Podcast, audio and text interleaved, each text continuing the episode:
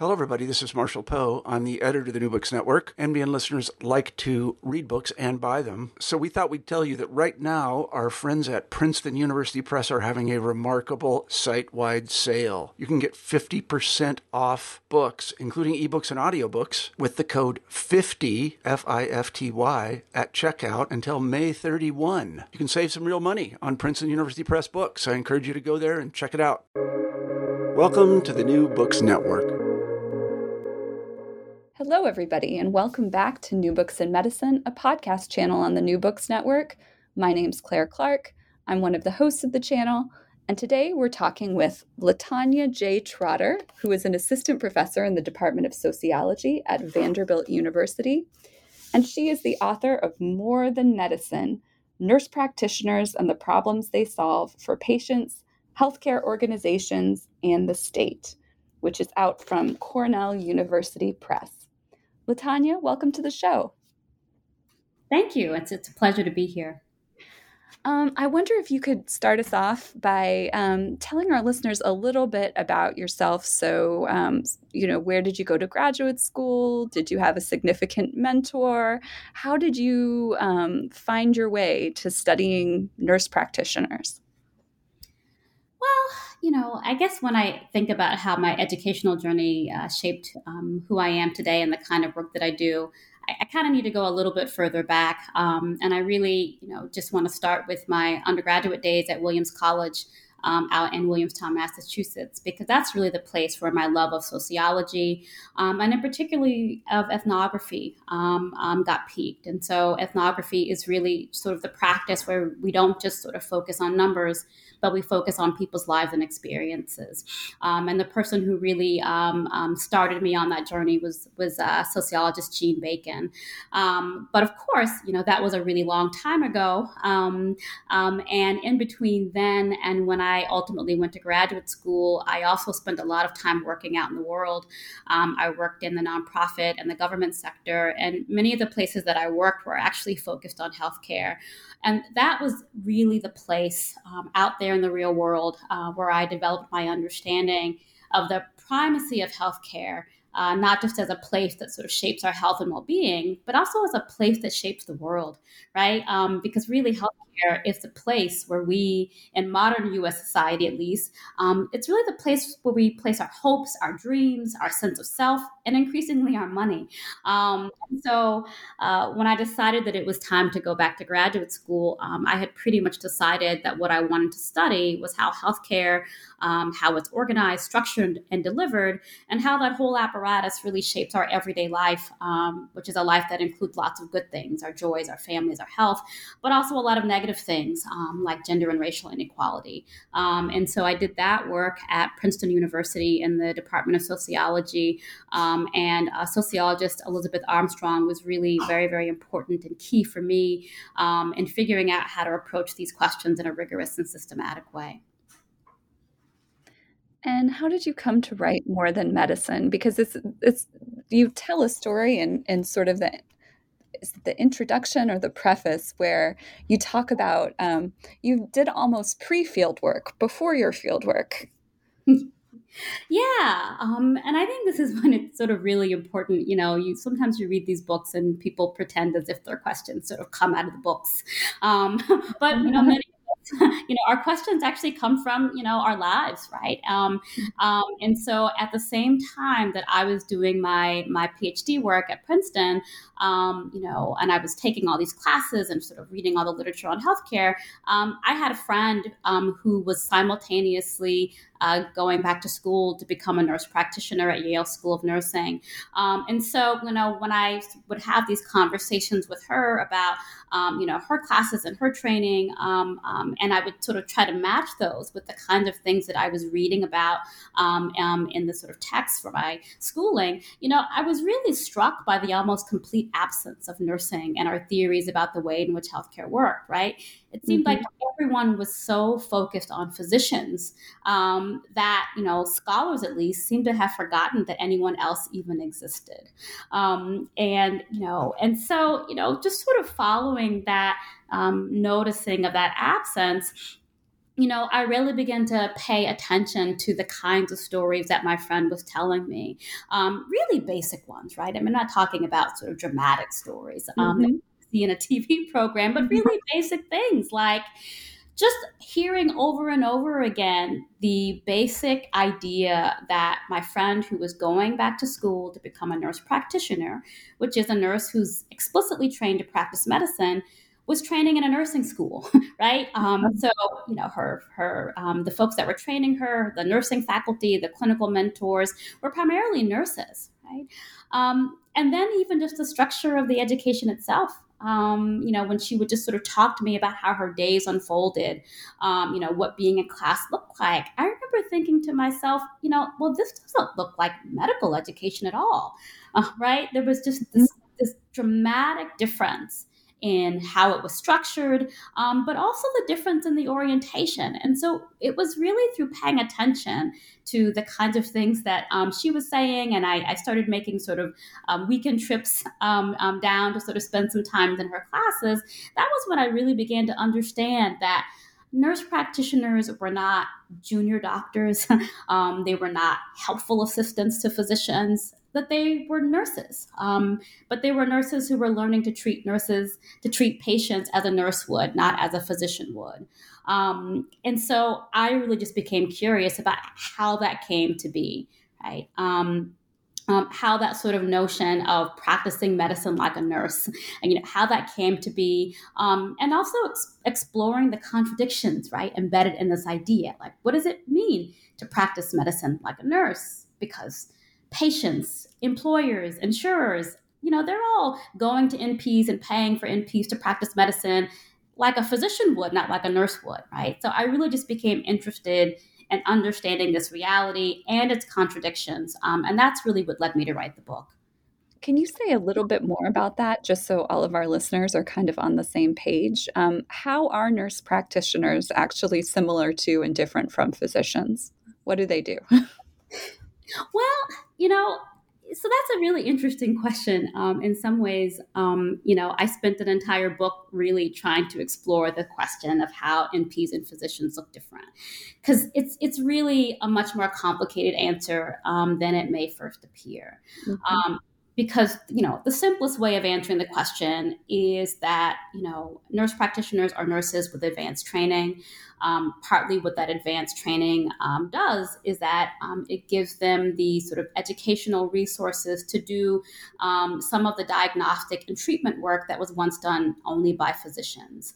Um, and so, you know, historically, the nurse practitioner was explicitly created to essentially help us deal with the sort of growing scarcity of physicians, particularly in primary care settings, right? So, you know, pediatrics, general internal medicine, those kinds kinds of um, specialties, right? And so, one way of answering the question um, um, of you know what makes NPs and physicians different is to say, you know, in places where NPs are employed, one could say not very different at all, right? Um, mm-hmm. Which is that they were created essentially to deal with the fact that we didn't have physicians to do that work. And so they are ostensibly asked to do the work of physicians, right? Um, and so that's one way of answering um, the question.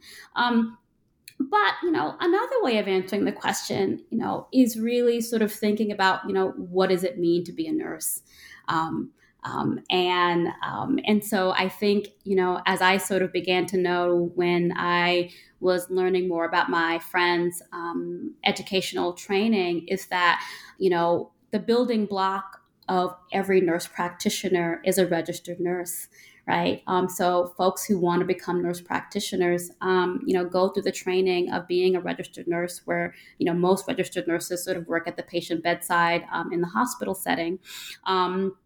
And you know the sort of primary way of, of, of, of becoming a registered nurse is, is through a bachelor's degree. Um, and then, um, if you are a registered nurse who then wants to become a nurse practitioner, you then sort of add training on top of that.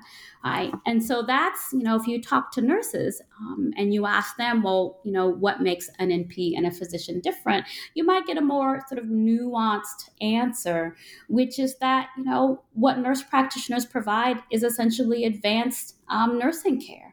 Um? Um, they certainly understand that um, part of what that advanced nursing care looks like is to do sort of diagnostic work, write prescriptions, do sort of medical interventions, but they would describe um, what they do as really coming out of a nursing perspective as opposed to thinking of it coming out of the same perspective of physicians, right? And they don't mean any disrespect to physicians. In some ways, right, that is, um, you know, partly the sort of, you know, uh, collaborative ecosystem in which we can think of physicians um, having an, an, arena of expertise and nursing having an arena of, of expertise um, that are related but that are separate. Um, but there really is this kind of contradiction, right, um, um, going at work when we try to answer the very basic question of how do they differ. It really depends on who you ask. So I wondered if you could tell us a little bit about about their training and and specifically about um, the Stanton School of Nursing, which was um, a, a, site that became important to your work. So, mm-hmm. how um, what what is what is the Stanton School of Nursing, and and how did you um, how did you sort of come into that space? Yeah, um, so the Stanton School of Nursing, um, which is a pseudonym, um, is in some ways it is a um, a, a, kind of um, aspirational um, model um, for what the entire profession of nursing wants nursing to be. Um, so many of your listeners of this podcast probably know a nurse, right? There's just under 3 million um, nurses in the US. So the odds are you know a nurse, you're related to a nurse, you live next door to a nurse, right? Um, and so some of you probably know some of the biographies of some of those nurses that you know. Um, you might have some nurses who may initially have trained in community colleges, in night schools, um, um you know, et cetera. Um, um, so there's more than one pathway into becoming a registered nurse. The bachelor's degree is sort of one of them, but there's all these other historical pathways. But Stanton School of Nursing and nursing schools like it really want nursing training to sort of have this more professional model rather than a vocational model, right? Something that looks more like engineering than like you know trade school of a mechanic um, so you know stanton school of nursing um, is a nursing school that is sort of part of um, a sort of um, larger aspiration of nurses to really have their training centered in um, um, in in, in university settings. So, so Stanton School of Nursing um, itself is part of a larger university community that grants bachelor's degrees as well as a host of other professional degrees. Um, and so, you know, that's one way of thinking about, you know, how we can think about Stanton, right? It's sort of a professional nursing school um, associated um, with a university in the same way that medical schools and law schools and business schools are. Um, um, and you know, in thinking about you know the the other way of answering the question um, is that um, you know, the site where I ultimately ended up um, doing my observations about um, actual medical care um, was sort of owned and operated by Stanton School um, of Nursing. And that really sort of fits in again with this idea of really professionalizing nursing, making it look more similar to other professional schools, right? Like medical schools, for example, that um, um, that you know don't just have a classroom component, but that also have um, um various kinds of practices and places where their students can do um, rotations. And so I think for for Stanton School of Nursing, having a site um, um, that they sort of managed that provided actual medical care was also sort of another sort of piece of its aspirational um, professional goals. Can you tell us some more about that site, which you call Forest Grove Elder Services? One of the things I really appreciated about the book was the way that you you break down not just you know things like administrative structure and patient population, but you also you you give kind of a, a rich description of its history too. Hmm. Yeah. Um, so Forest Grove Elder Services, you know, is again the sort of site um, where clinical care happens, right? And so many folks are sort of familiar with med schools being associated with acute care hospitals, right? That's kind of, mm-hmm. um, I think, yeah, that, that that is actually a really very important part of, of what medical schools um, do and sort of being related to acute care um, hospitals.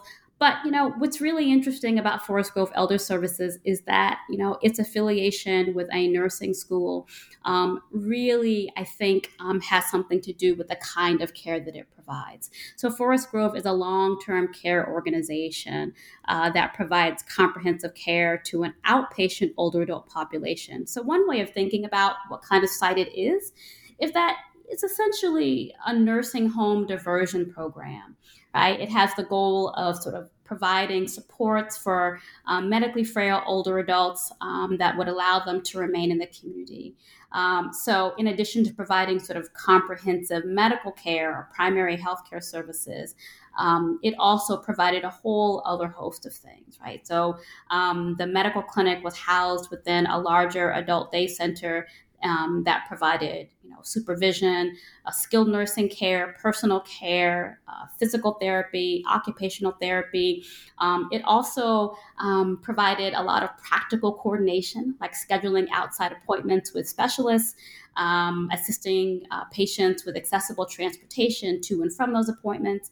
Um, and, and I think that this is, you know, when it becomes really important to think about, again, who the patients are of Forest Grove Elder Services, because these were not the well elderly, right? I, I mm-hmm. called it a nursing home diversion program for a reason, um, because the eligibility criteria for being um, a part of this program um, um were really very similar um, um, medically um, for um, who would, um, in, in, another context, be eligible for nursing home care right? So they had a sort of host of, um, you know, cognitive um, and physical um, impairments, um, sort of paired with um, medical instability, often that would have made them eligible for nursing home care. and this, these were also you know, primarily poor older adults. you know, all of the folks who were in the program at the time that I was doing my work um, were, um, you know, not just um, eligible for Medicare, but they were also eligible for Medicaid, um, um, which you know has income requirements. Right, only the economically vulnerable qualify for Medicaid, um, and so um, you know.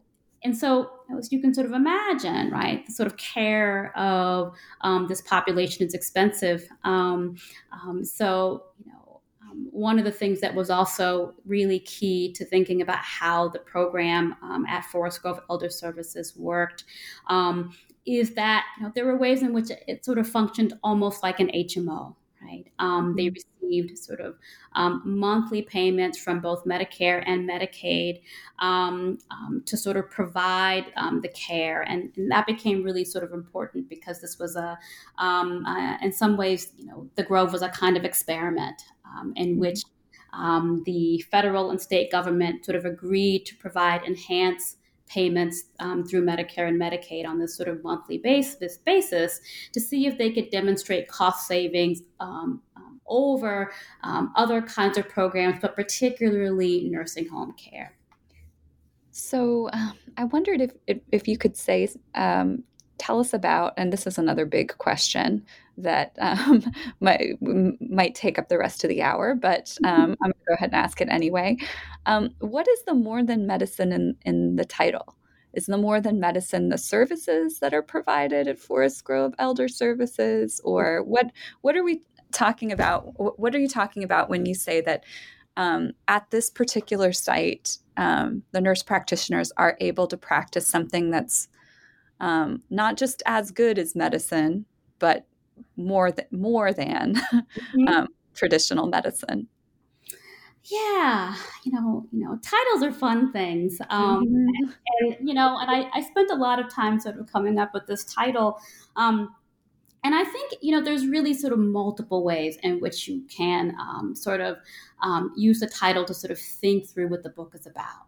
Um, so, you know, one of the ways in which the sort of title More Than Medicine sort of applies to the work that I did um, is that it, it in some ways refers to the organizational reality of the Grove, right? Um, which I think is important, you know, because it's the reality of the larger healthcare system. Um, so, you know, what do I mean by that? Um, you know, I just sort of gave a description of all the kinds of things that the Grove provided, right? So thinking about mm-hmm. this coordination care, thinking about um, you know, social work services, PTOT, um, and, and this kind of, um, you know, comprehensive, coordinated care um, for the most vulnerable, right? So we're, we're talking, about folks that are sort of economically and socially vulnerable as well as medically vulnerable. Um, but that actually um, defines an increasingly large um, portion of the American population, particularly of our among our older adults, right? So this policy question of how do we uh, effectively provide care so that the most vulnerable among us don't fall through the cracks um, is as much um, um, of an important question um, um, for our healthcare organizations as you know sort of discrete things that happen in the context of the exam room. So that's another way of saying that the Grove existed in part because we actually need services that provide more than medicine. Um, and so, you know, one way in which the sort of title works um, is that I think it's giving us a slightly different picture um, um about what's needed in healthcare, um, which is more than medicine. Um, and so then the book then sort of dives into thinking about, you know, you know, how the organization, particularly through its nurse practitioners, really go about providing that more than medicine. because again, just reminding your listeners, the original policy logic um, of the nurse practitioner is that their role was to stand in for the physicians that we don't have. Right? Um, and so there's an assumption embedded within this logic that the best nurse practitioner is the one that looks exactly like a physician. Um, and if we see any difference, that difference is an error, right? That is about, mm-hmm. okay, the NP doesn't have the same training as a physician. So when it doesn't look exactly like an MD, it's because they're doing it wrong. Um, but, you know, in my observations, what I saw was actually something a little bit different. Um, I saw the nurse practitioners doing something different in the exam room, which was not, you know, sort of medicine plus nursing, but something that looked closer to the transformation of the medical encounter.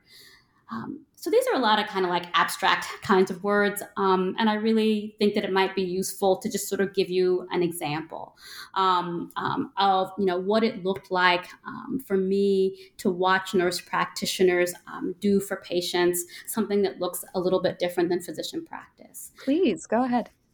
So there was this um, one case um, where I was following a nurse practitioner who I call Michelle, um, and Michelle was meeting with a patient called Mr. George. Um, and Mr. George had congestive heart failure. Um, and so um, Michelle had noticed that he had gained about seven pounds in two weeks. And for those of you who don't know, um, rapid weight gain from fluid retention is sort of one of the classic signs that something is amiss for someone with heart failure. Um, but the cause, right, um, of this, of what's amiss, right, could be any number of things, right? It could be a worsening of, of his condition because congestive heart failure is a chronic condition. Um, so it could just be a worsening um, of that condition. It could be a change in his diet. Um, um, so um, fluid retention um, is exacerbated by a high salt diet. So it could be that there's something that had changed in his diet, or it could be a problem that could be with his medication right? So this was, you know, the kind of thing that I call a kind of slow moving emergency. Um, because if Mr. George retained too much fluid, um, that fluid might eventually move to his lungs and he would find himself struggling to breathe. Um, so this was a, a, kind of problem that um, nurse practitioner Michelle had to sort of figure out, um, you know, um, not over weeks or months, but in days right? So Mr. Mm-hmm. George, though, you know, obviously as someone with heart failure, he has a cardiologist. Um, but sometimes the job of a primary care provider is to be the one who makes the decision of whether he could be treated without going to the specialist. Um, but also, you know, sometimes the role of a primary care provider is to sort of intervene um, to sort of decide if this is an emergency, because sometimes your primary care provider can get you in front of your specialist um, sooner than the two or three month wait that we all have to have often when we are going to see our specialist. Mm-hmm. So I watched Michelle um, in her encounter with Mr. George, um, this is what I saw. Right. Um, you know, Michelle employed a style uh, with her patients that you could think of as sort of a stance of playing dumb. Right. When she wanted to understand a problem, either from a patient, a family member, or a colleague, she she had a way of asking questions that didn't quite reveal what she believed that she already knew. So I watched as Michelle spent half an hour listening to Mr. George describe how he took his medications and when. And because Mr. George was not conversant with the names of the medications that he took, she showed him pictures of each of his pills as she asked him when he took them. She was very, very meticulous in her questioning. Um, and when she got to one of his last medications um, and she asked him how he took this one, he said, quote, this one I take halfways. Um, and Michelle sort of stopped and asked, Well, what do you mean by halfways? And so, after a little bit of back and forth and questioning, she learned that Mr. George was only taking half of this pill. Um, he was concerned about side effects, and he believed he felt better when he took less of this particular pill. But he didn't know that the pill he was taking less of was one of the medications that helped him manage his heart failure. So, you know, I think that this was an interesting sort of example because, in hindsight, you know, this is clearly a sort of problem of medication compliance or patient education, right? This is mm-hmm. the kind of problem that you might refer to someone who's not a primary care provider right? Um, um, but the nature of the problem only appeared in hindsight. Uh, Michelle had to ask questions and listen before she could know what the problem was. And those open ended questions that she asked were really key because if she had just asked him, Are you taking your pills? he would have said, Yes, I am taking my pills. Um, or if she had simply sent him off to the cardiologist and said, This is outside my scope of practice, you're having a problem with heart failure, go see that person who's an expert of that, he might have had his medications changed or increased. Which might have led Mr. George to continue being his own pharmacist um, without knowing or understanding the impact that his decisions about how he took his medication was impacted, impacting his health. Um, so you know, sometimes when people, you know, talk about the difference between sort of nursing and and and medicine, um, they sort of use the sort of term sort of holistic, um, or they sort of describe a kind of effective difference, saying that oh, nurses sort of care more. Um, but it was really in watching interactions like the one that I watched between Michelle and Mr. George that I really began to sort of understand what that meant, right? Um, that, you know, it's not as if Michelle in this interaction sort of cared more in some affective way or some emotional way. Um, um, um, but the way in which she cared was actually quite tangible, right? It was in asking these open ended questions.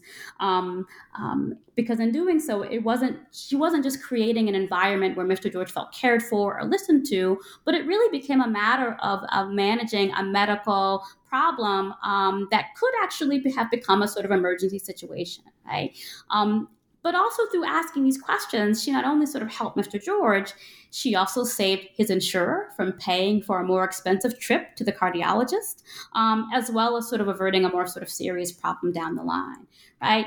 And I think that this is sort of really, really, really um, sort of important. Um, um, about um, the sort of difference of the way in which the sort of care and the work unfolded. Because in some ways, what happened in this encounter was um, intangible, right? She mm-hmm. was still attending to the sort of medical management of her patient um, um, in ways that um, on um, a sort of billing form looks identical to the way that a physician right would have written up this encounter um, and filled out the, the sort of requisite forms but the way it unfolded looked qualitatively different, and that qualitative difference actually mattered for the outcome um, um, of helping Mr. George sort of manage um, his health care. Um, so I think that that's sort of you know um, one of the ways in which um, with the NPs were providing. was more than medicine in their particular kinds of encounters you you also by by focusing on NPs, I mean th- this this focus really does allow you to to to um, uh, take take a, a, a wider, you know, more systemic perspective too. I, I, one of the things I really liked about the or uh, really appreciated about the book was how um, it it moves across these levels of like provider patient interaction all the way to the healthcare system mm-hmm. um, and that the focus on NPs lets lets you analyze those those different kind of levels. Um, I'm going to do the annoying an annoying thing now, where I quote you back to you, um, and um, ask you to to expand a, a little bit on um, one of the the sort of main um, arguments or, or frameworks of the book. So You write that in focusing on the work that NPs do um, for their patients, their, the healthcare organizations that employ them, and the state, you're able to illuminate and trouble the relationship between who we think should solve our problems and what we understand those problems to me to be. Can you um, elaborate a little bit on this? What what are our real problems, and and how are are we not understanding them when we look when we're looking in other places? Mm-hmm. Well, you know, from where I sit, our real problem is social inequality, mm-hmm. right? Um, um, because I remember way back when, when I first started um, sort of learning about the healthcare system, um, I used to tell people that what I wanted to study um, was health policy. Um, but I learned very, very quickly um, that when you use the words health policy or healthcare policy, that conversation is almost entirely focused um, around economics, right? The sort of mm-hmm. question of how we how can we move the money around in more cost effective ways. Um, so even when healthcare policy folks talk about providers, they're really talking in terms of dollars and cents, right? You know, they're sort of balancing the cost of producing um, certain kinds of providers, are reimbursing for the care, um, and thinking about how we can sort of um, um, make different kinds of accounting decisions. But when you make this an accounting problem, it then seems as if it's an apolitical problem, right? Mm-hmm. Um, but anybody who works with the most vulnerable, whether in healthcare or outside of it, um, knows that this is not an apolitical problem, right? It's a political problem. Um, and what I mean by a political problem is that we're ostensibly fighting over, you know, what we care about, who we care about, and what we value. Um, and so, you know, um, again, the nurse practitioner, the sort of logic of the nurse practitioner was really this thing that we called a physician shortage. Um, but there's really a kind of political impact of even calling it a physician shortage right? Because it a focuses our attention on physicians, um, where they are and where they are not. Um, but that framing also means that we don't see, value, measure, or even talk about the shortage of a much broader range of people. Um, that yes includes nurse practitioners, but also bedside nurses, home healthcare aides, um, all of the many folks who are part of developing a, a, health, a healthy population. Um, and so, you know, I think we really need a new framing, um, one that really targets, you know, the shortage not of um, physicians, but the sort of shortage of political will um, to address the kinds of problems that show up in the exam rooms of healthcare workers, um, and to really have the courage to name those problems for what they are, which is that it's really not a problem of medicine; it's it's really a problem of justice. Um, um, so um, you know that you know you know one of the other things that I that I often sort of um, um, tell folks is that um, even though um, a key part of my book is really intended to provide readers with a sense of what it looks like to be a nurse practitioner. Um, and I really do hope that readers who are not nurse practitioners get this kind of real narrative sense of what NPs do but that really um, um, wasn't my primary goal um, um or it wasn't my only goal to just do that it's really to sort of do the work of showing through their work that we've really been asking the wrong questions um, which is not, you know, how can we produce more workers more cheaply, but really thinking about how we can create a world in which everyone um, is sort of well cared for.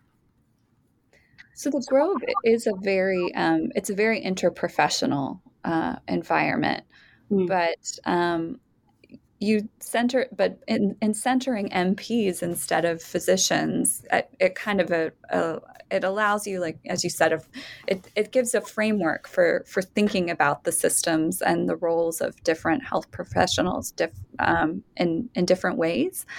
Um, I wondered if you could talk a little bit about what is the relationship between NPs and physicians. You describe a, a kind of trade off in which physicians are um, interested in maintaining their status, and that affects the the workflow in the organization. Yeah, you know, I think that the relationship between the NPs and physicians is a really interesting one um, because I think, you know, in some ways it was special, but in some ways it was not. Um, and so one of the things that, you know, I really just wanted to sort of highlight um, is that in some ways the relationship between them was actually really quite good. Um, mm-hmm. And I and I think that it's important to sort of highlight that because you know normally you know particularly when sociologists go anywhere, um, um, including the medical workplace, we go looking for conflict, right? Mm-hmm. Um, and we do that for good reason um, because just like in the movies, um, moments of conflict are where you really get to understand a character and what motivates them, um, and that's true in real life as well as in fictional stories. Um, and so, you know, I confess that I went in expecting to see NPs and MDs sort of battling, battling it out um, over the bodies of patients, and I really just did not see that.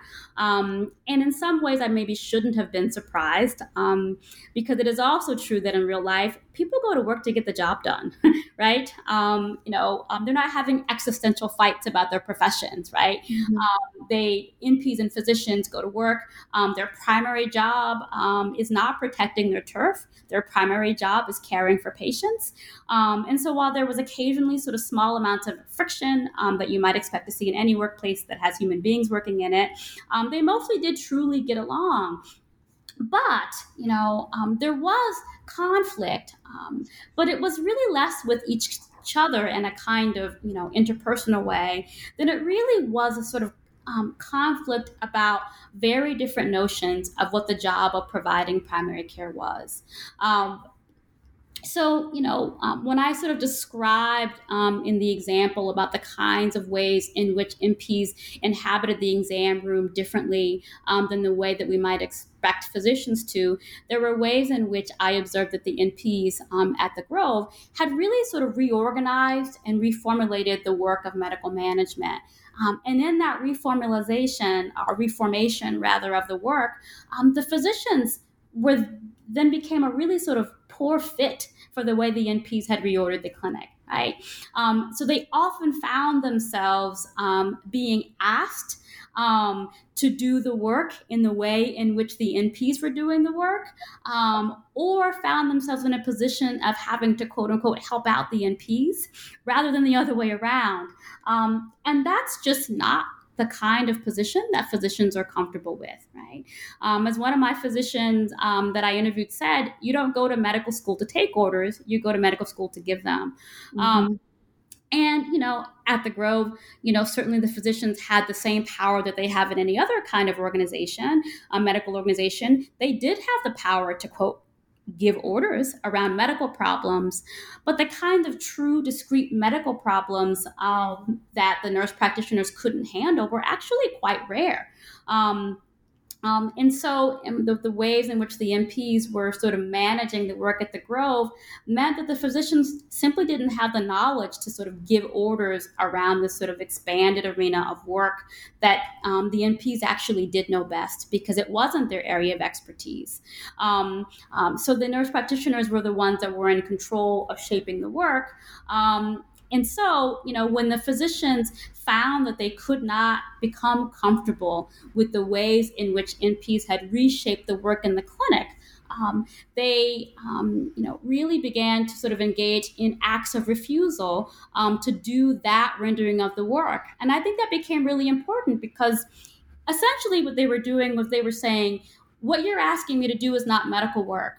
I am perfectly capable and competent to do medical work as I went to med school to be trained to do it, as I sort of understand the doing of that work. That other thing that you're asking me to do, um, I will either refuse to do or I won't even be able to see it because it doesn't match my understanding of what the work should be. Um, and so they did um, engage in acts of, of, of, refusal of doing this sort of expanded arena of work. And they also just found different work outside the clinic. Um, mm-hmm. so, you know, again, in talking about the sort of comprehensive care that the Grove provided, um, you know, um, as you can imagine, with um, very sort of um, chronically and acutely ill folks, sometimes they end up in the hospital setting. So one of the things that the physician's jobs were was to really sort of manage the care of folks who ended up in the hospital or who may have ended up um, in the nursing home for sort of short-term rehab stays. Um, and so the physicians really just became became really skilled at finding expanded domains of work in those settings. um, and so then the acts of refusal were maybe not interactional; they just became less and less present in the clinic.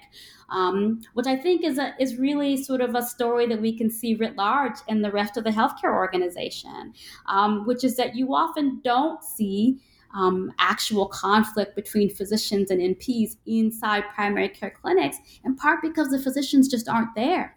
um, mm-hmm. have that conflict with they're finding work outside of these settings um, and that's that is i think something that is both you know um, um true in the site that i um, was in but i think is also um, has some things that we can learn about the healthcare system outside of it i'd like to talk a little a little bit about I'd like to talk a little bit about the relationship between the NPs and social workers. Mm-hmm. Sometimes, um, you know, when we, I, you know, I try to, to teach social dimensions of medicine to medical students. Mm-hmm. Um, very often, the the response is just call the social worker. You know, just, just this is a case where you re- refer it to the social worker, mm-hmm. um, and and then the problem is solved.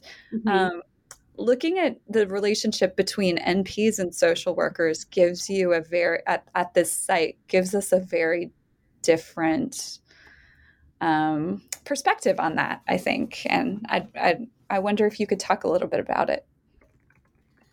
Yeah, I mean, I, I think it, you know, your observation um, in teaching um, med students is, is really fascinating um, because I think um, the idea of just call the social worker um, um, really um, um requires that social workers um, are there. and mm-hmm. we know that social workers are not actually there in, in, in every healthcare organization, um, but also that there are enough of them to do the work that we think of as being the work of social workers. and I think that this is when my observations about the relationships between the NPs and the social workers really can sort of give us um, some purchase on, on sort of thinking through um, those questions, um, in part because. Um, as a long term care organization, um, um, the Grove was one of the few outpatient medical clinics that actually did have social workers.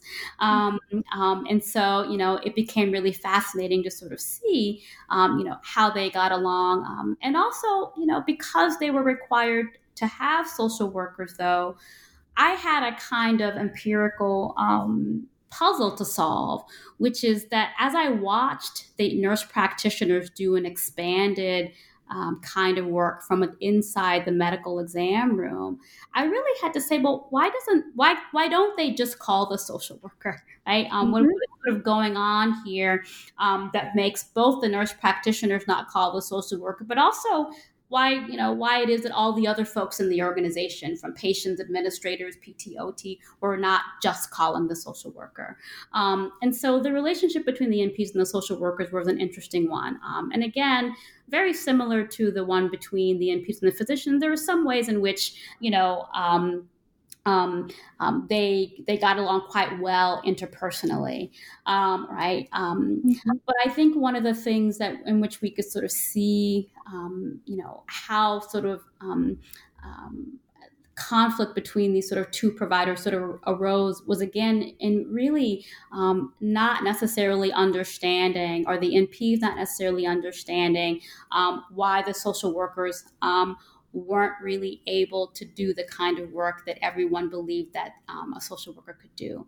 Um, and so, um, you know, and one of the things that I really sort of touched upon in the book that um, I think, you know, really helped to sort of um, shape the sort of disenfranchisement, if you will, um, of the social workers at the Grove is really thinking about um, the different kinds of organizational um, um responses that the Grove had um, towards putting a lot of money into the medical clinic or the medical services and not a similar kind of, of, of money in support um, into social work services. so again, this was a population of very vulnerable folks. The patient population was very, very, they were socially, economically, and medically vulnerable. Um, and everyone knew that, that, that this population was vulnerable. So there was open recognition that there were a lot of, of social problems that these folks faced. But even though the organization sort of recognized um, um, the sort of um, wealth of social problems that their patients faced, its organizational response um, over and over and over again was to invest in the expansion of the clinic rather than um, that of social work. Um, so in our conversation, you know, we've I've really been sort of talking about um, you know um, each provider singly, um, but this might be a useful time to sort of point out that one of the things that was really you know um, interesting and useful about the Grove is that they really did have a team approach. Um, to providing care. Um, and that team included a nurse practitioner. Um, um, in, a, in, the clinic, um, a full time nurse practitioner. Um, but that full time nurse practitioner also had the support of a full time registered nurse. Um, that full time nurse practitioner, over time, during the course of my observations, added the assistance of a part time nurse practitioner um, to help with the medical management of their patients. And that was in addition to the support of the physicians, right? So, mm-hmm you've, you've just got a lot of people, right, um, um, sort of holding down the sort of medical end of things. Comparatively, you had one social worker for the same number of patients on each team, right? Um, um and you know, um, and I think one of the things um, that really sort of shaped um, the relationship between the NPs and the social workers um, is that you know the NPs sometimes made the observation that um, the things that they um, tried to get solved by the social workers um, were um, not able to be solved with the one social worker um, who was sort of trying to sort of hold down um, the sort of arena of social problems. and the and the other piece of that is that you know with even though there were so many needs that the patients sort of presented with, the social workers also had um, um, paid a particular organizational function, um, which was really um, having to do with managing paperwork requirements by the state. Um, so I started out by talking about how the care for the patient at the Grove was, was um, paid for, right, through Medicare and mm-hmm. Medicaid dollars. Um, and you know, um, receiving money from a from a government insurer um, creates a lot of paperwork. Um, and you know, the social workers were often the ones that were sort of tasked um, with managing the um, paperwork that went along with sort of keeping track of all the sort of various kinds of services that folks sort of received. And so um, many of the folks on the team um, you know, didn't always have a very good understanding about how much of the social worker's time was really sort of taken up with paperwork requirements um, of meeting their obligations to the state um, to sort of keep track of you know which patients were in the hospital which patients were in the nursing home which patients were out in the community which services which patients were receiving et cetera. Um, and so um, uh, and so, you know, one may have thought to themselves, much like your students, um, mm-hmm. why don't we just call the social worker? But the social worker um, um, might not have been available to deal what we're often with. We're not able to deal with what we're often sort of urgent concerns um, because they were doing these other um, expanded set um, of paperwork requirements. And so, you know, when you're not getting a concern addressed that feels urgent to you, that feels urgent to your patient, um, and you have, right, full time NP, part time NP, mm-hmm. full time registered nurse physician. Right. Um, there were just so many more resources. And so things just got solved much more quickly um, from inside the clinic. And I think we can see real parallels um, to that um, um, in other kinds of organizations, um, which is that, you know, you go into any hospital, yes, they have a social work service, but when you think about all the kinds of medical providers that are kind of coalescing around patients in the acute care encounter um, um, with the sort of much smaller complement of social workers you can begin to see um, that some of the dis- of the difference between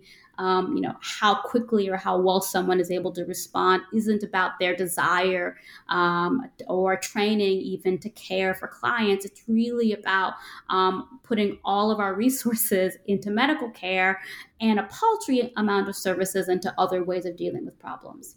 So I, I loved the conclusion to your book.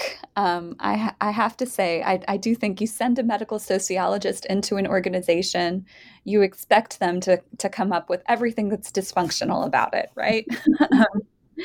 um, and and instead, uh, your your conclusion was was kind of surprising in in the sense that it was very um, it was hopeful and it was it was forward thinking. Um, I wondered if you could talk a little bit about how your findings from this study might shed light on the future of healthcare organizations, um, particularly healthcare organizations that are kind of embedded in communities the way the Grove is. Mm-hmm. Yeah, I mean, I think you know, I, will perhaps begin, a, a, you know, with with the with the sort of place where mm-hmm. sociologists often sit, right, which is which is really sort of with critique. Um, because I think, you know, again, the nurse practitioner was created ostensibly to sort of increase access to care. Um, um, and we can sort of see, um, you know, um, the sort of um, contemporary vestiges of that original decision, um, which is that although they can provide care to anyone, um, from the beginnings until today, NPs are primarily called to do the sort of less lucrative work. Um, um, they're called to do primary care with patients who are struggling with poverty, disability, social instability. Um, and so, really, you know, the, the critique really is um, from where I began is is to sort of say that this sort of framing of the NP as a substitute physician um, who can help us deal with problems of access to cost is really sort of focusing our um, our attention on the downstream problem. Um, um and as a downstream problem, it really can't be solved in that location. Um, it has to sort of um, move upstream and I think where that upstream, you know, looks like um, may not actually be in continuing to put more and more money into healthcare per se. Um, and that is because I think, you know, what was hopeful um, about the Grove um, is really thinking about um, the ways in which we can impact the um, well being and health of people by really focusing on their social situation. Um, and even though, you know, in the context of, of my observations, um, attention to their sort of social situations and the social problems um, that they're sort of dealing with on an everyday uh, were um, um, were being addressed by a nurse practitioner from inside the exam room. It really sort of um, shined a light, I think, um, about the role that uh, that um, um, sort of deepening um, and weaving of the social safety net outside the healthcare encounter, uh, and the, the ways in which, um, if we did that, we might actually be able um, to make a real impact um, on the sort of health of our population in ways that doesn't have to look like throwing, you know, increasing amount of money into into sort of high tech um, um, um, pharmaceutical solutions, there's sort of high tech sort of genetic solutions, there's sort of high tech, right? And, you know, fill in the blank solutions um, that really um, is um, what sort of medical care is providing, that we really, there are more cost effective ways of dealing with um, um, with health disparities um, from outside the exam room, um, and that I think that you know nurse practitioners certainly have a role to play um, in helping us to in helping to be a part um, of the knitting together of that sort of social safety net. But I think to some extent their tools are limited, right? They are healthcare providers, right? I don't want anyone listening to think that they are, you know, some kind of super provider who also a social worker who was also sort of a advocate, right? They have medical tools. That's what they learned to sort of do um, in nursing school. Um, but wouldn't it be lovely for nurse practitioners as well as their patients um, if this sort of knitting together that they were able to do in the exam room could be complemented by a, a more effective robust safety net um, that was happening in the world outside um, the sort of medical encounter. And so, to me, the places where I am hopeful um, is that there really is no end to uh, rising healthcare costs, right? Um, that though the cost of providing healthcare, as long as we are still sort of embedded in the sort of market-based um, um, um solution for providing healthcare, there are ways in which those costs um, um, are never going to be sort of driven down by throwing, continuing to throw more money into that particular model of providing healthcare. But I think we have other models that can help us really be more hopeful, right? I think one of them is putting more money into the social safety net, perhaps employing more social workers outside the healthcare organization um, to sort of help us sort of do that work. Um, but also, you know, I think it is time to um, reconsider um, our fundamental belief that the best healthcare system is one based on the market. Um, because I think you know there are ways in which we can sort of see that um, the needs of our patients um, um, are not going to be um, met um, um in the, exact same ways um, um, as attention to profit will give us. Well, LaTonya, it's a wonderful book. and uh, as I said, an illuminating book and an inspiring book in a lot of ways too. And I hope I hope that um, any you know healthcare professionals that are, might be listening to this podcast will will check it out. Um, we have taken up a lot of your time. Um, it's time for our traditional final question, which is, what are you working on now? Ah, well, um, you've taken up a lot of my time because I've talked a lot. Um, but, but we we are on the last question, and you know, I really have two projects hmm. All right. So um, I have two projects that I'm working on. Um, the first is, is is what I call my pandemic project. Um, every scholar has their pandemic project, um, particularly those of us who rely on face to face interaction. Um, we've had um, some of our work be placed on hold, but many of us have tried to make lemonade from this particularly bitter lemon of the pandemic um, by really sort of thinking about you know what can we say about the current moment. Um, and my pandemic project is really trying to understand the work of nurses um, not just nurse practitioners but but but all kinds of nurses um, who are sort of doing uh, um, the work um, of holding healthcare together during the pandemic. Uh, and so, one arm of that uh, project um, I'm doing in collaboration with some colleagues at Franklin and Marshall College, um, Emily Marshall, Harriet Okach, and Edward Novak. Um, and that arm of the study is really trying to replicate this idea of field work. If we can't be in the field, we can sort of, we're using audio diaries to get as close to the action of real, real time nursing work as possible so that's sort of one arm of the of the study um, that is sort of um, progressing in a really exciting way. Um, and the second part of that study is I'm do, I'm interviewing individual nurses um, to have them sort of um, talk about their experiences um, of working during the pandemic. and then there's my non-pandemic project, which really you know. Builds on more than medicine in, in, in, a different way. In the book, I, I really focused on the providers themselves, um, but I also had my eye on the patients, which were sort of older adults. Um, and so this um, this project um, is one where I'm really sort of examining more fully the emergence of nursing home alternatives for older adults um, that include assisted living facilities, um, um adult day centers um, um, with medical services like the Grove, as well as retirement communities with a particular focus on the experience of Black older adults within these alternatives. And so, you know, I'm really interested in these places where medical work is happening, where nursing work is happening, but they're not formally institutions that are providing medical or nursing work. Um, um, and I'm sort of really interested in sort of thinking about how these new places are really reshaping our understanding about um, what it means to care and be cared for.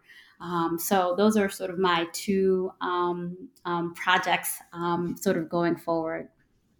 Well, those both sound great. Those sound fantastic. Um, LaTonya, thank you so much for taking time to share your work with us today. Well, you're welcome. It was a pleasure.